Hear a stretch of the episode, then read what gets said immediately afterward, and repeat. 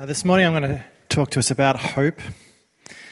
Uh, hope is one of the great themes of Christmas. If you had to watch Carols by Candlelight last night on TV, they would have talked, used the word hope a lot. And um, we've got to ask the question what do we mean by hope? In Australia, we have all kinds of things we hope for. We hope for good weather, especially if you're a farmer, because the weather determines your livelihood. We hope if we're a student for good marks at school. We hope for good friends. Uh, if we're sick, we hope to get better. For Australians, we hope for good interest rates. Strange things like that. We hope for sporting success. We hope for a good job. But for Christians, hope is really specific. We have a content to our hope. It's not just this general Aussie kind of vague thing. In fact, Hope is a gift of the Holy Spirit, says the Bible, with faith and love, which is an essential characteristic of the Christian life. The Apostle Paul says that there will, when the, when the prophecies and the tongues and the knowledge pass away, hope is one of the things which, which will still be there. In the Bible, hope is not mere expectation and desire, but it's also confidence. And for a long time, for the people of God, the Israelites, hope was appear- the appearance of the Saviour. They hoped for a Saviour. And so this morning, our focus is on one of the lesser known characters in the Christmas story, one that you don't see in nativity scenes, one that you don't generally see discussed in uh, kids' books that often at all, kids' Christmas stories. And this is of Anna the prophetess. And this is a story of a woman of hope and hope fulfilled. Her story is set in the Jerusalem at, temp- the, at the temple. And Jesus' family, he's only eight days old at this stage, his family visit the temple. He's a very new baby. You can still probably hold him in your hand. Any parent that's had a new baby knows what it's like to venture out outside um, the doors of your home for the first time with the baby. And what happens is strangers will just come up to you and, and talk to you. That's a new baby. Oh, and they just kind of want to smile at you, and, and, and, and it's really nice. And Mary and Joseph, they're walking into the temple with their brand new baby, and that's what it would have been like. And they're doing that to keep the law of Moses. It's not just because they're wanting just to pop in. This was a Jewish ritual of the purification rites, which said that every firstborn male is to be consecrated to the Lord. And they had to offer a sacrifice of a pair of doves or two young pigeons. Jesus' parents were devout believers, and they used the temple to keep the law. This was where God was present. And as they go into the temple, they encounter two people, two witnesses, a male and a female. A man called Simeon and a woman called Anna, a pair of witnesses. I'll briefly mention Sim- Simeon, just, just so you know who he, who he is. And Simeon was a godly man who lived also in hope, waiting for Israel to, to be delivered from its sin. The Spirit had given him a special gift that he, uh, of knowledge that he would not die before the Messiah arrives. It must have been strange for him to see the Messiah. He would have, with this gift, known that's the one, he's the one. Imagine after living your whole life being a very old man, coming to that point of knowing he's the one. Now I'm ready to die. Old people have a sense when death is around the corner. I mentioned my grandfather who just died on Sunday. He'd been saying for the last two years, Oh, not long now, Lord, he'd say, not long now.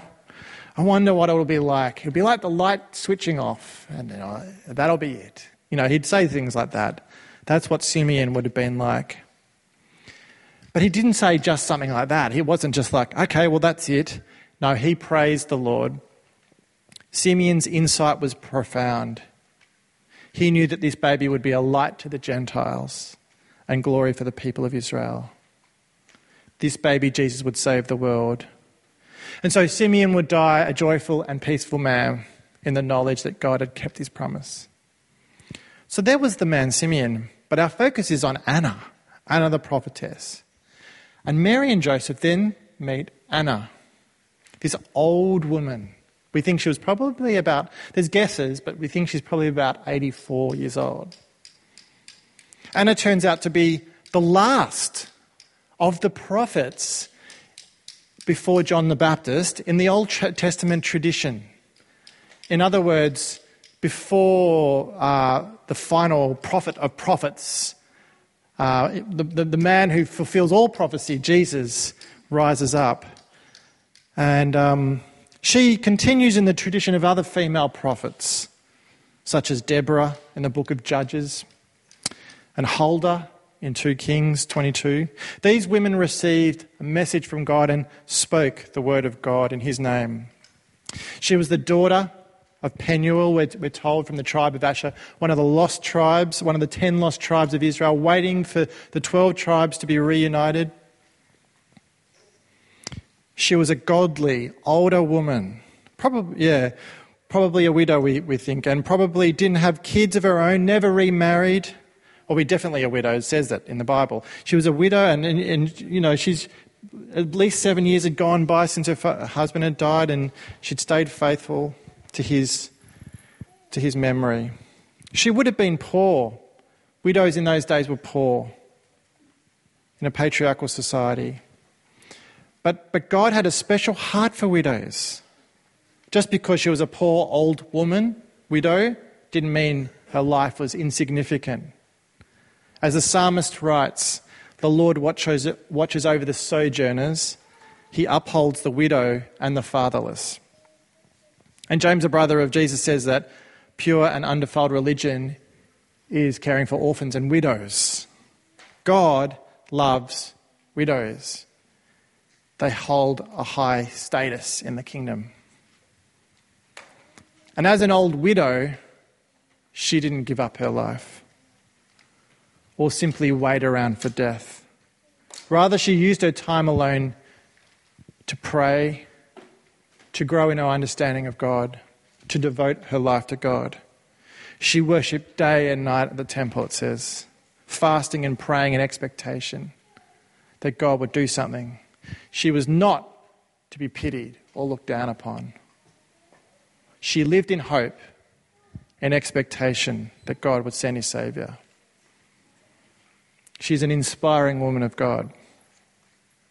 And when she sees Jesus, like Simeon, she publicly praised God. She thanks him and speaks to everyone waiting for the redemption or the liberation of Israel. Anna believed when few others truly believed in Christ's coming. She never gave up but kept trusting and looking. And she's an incredible example for us. She represented all who saw that their only hope was in the mercy and grace of God. Along with the poor carpenter Joseph and his wife Mary, and the outcast shepherds, Anna is a real flesh and blood example of the type of person to whom Christ comes.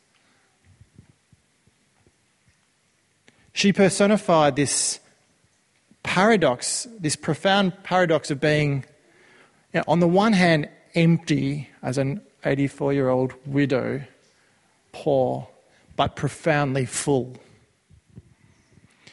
She anticipated Jesus' future teaching about the kingdom of God. Blessed are those who hunger and thirst for righteousness, for they will be filled.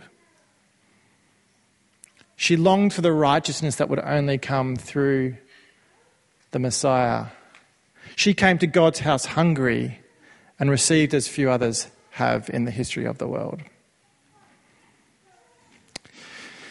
But where we stand in 2018 is we stand in a different place to Anna because actually, while she lived in hope and joyful expectation, we have a lot more that we know about Jesus than she ever would. We can read about the whole of Jesus' life. We know that the baby Jesus, the eight day year old baby that she's seeing in the temple, would one day teach thousands of people and have disciples and 12 apostles, would heal people from, from the sick, would walk on water, would feed thousands of people with just a few loaves and fishes. We know that this eight day year old baby would one day die on the cross for the sins of humanity, rise again, and then ascend into heaven and sit at the right hand of the Father. And also, up until the time of Anna, the Holy Spirit, active in the world, had a kind of a different role to the way the Holy Spirit has a role now. The Holy Spirit has a permanent and personal role with the people of God now, whereas in Anna's time, the Holy Spirit moved as the Holy Spirit wished.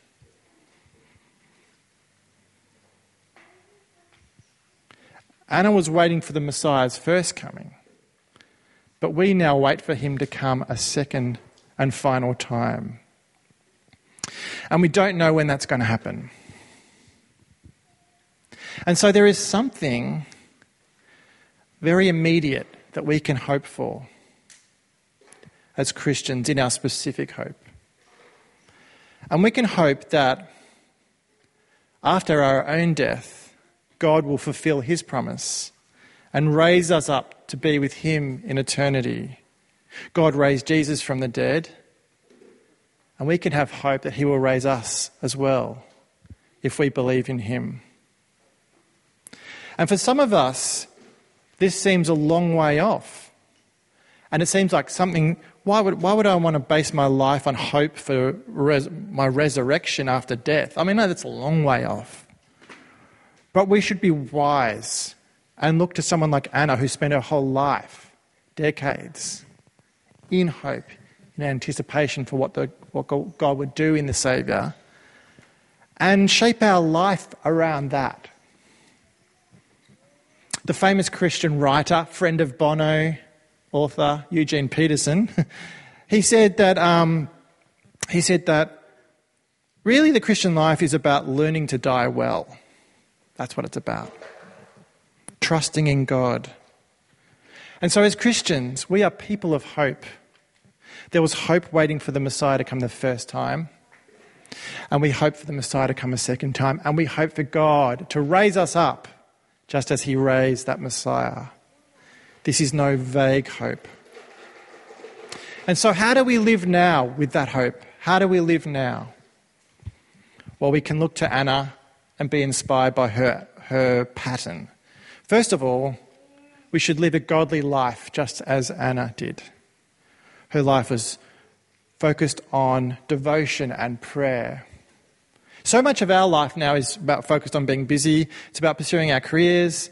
Uh, but Anna was an old woman. She wasn't able to do things like work. She wasn't useful in that sense, in the way the world would think of us being useful is. What does she do? She prays all day.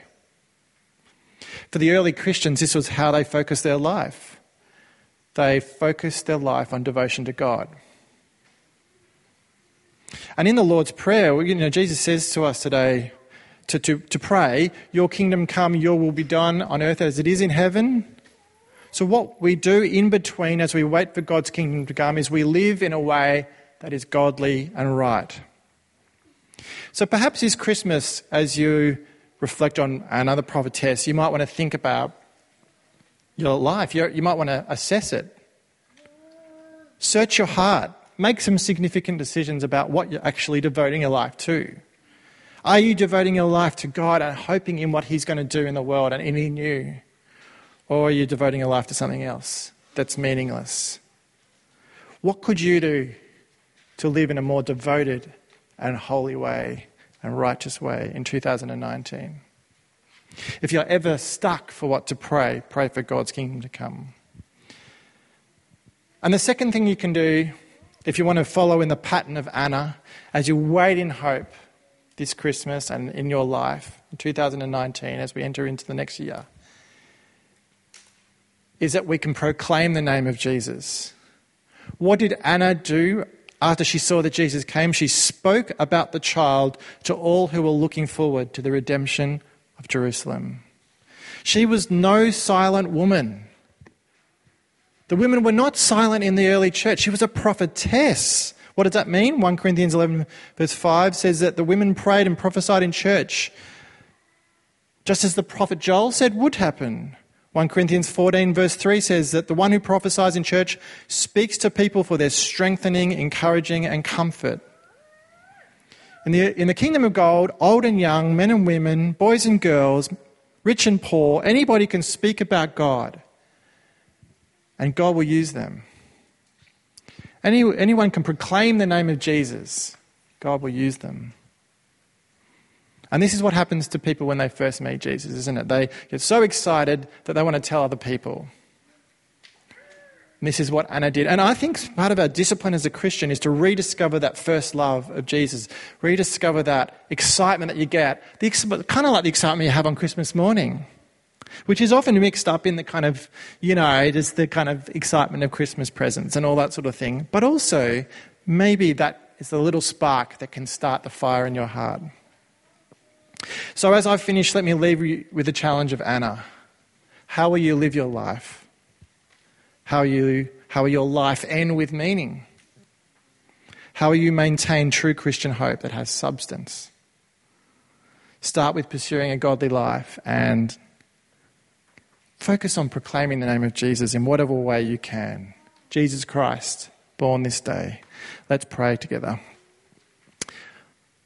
Lord God, thank you so much for Anna the prophetess, the, the faithful woman who lived in hope. And thank you that you fulfilled your promise to her and that she was able to see the Messiah. We pray that we can um, live in hope as well. Hope that you, that you will. Um, fulfill your promises to us to raise us up after we have died to be with you in eternity. Hope that you will send Jesus one last time, that the kingdom will come. We pray that your will will be done on earth as it is in heaven. Amen.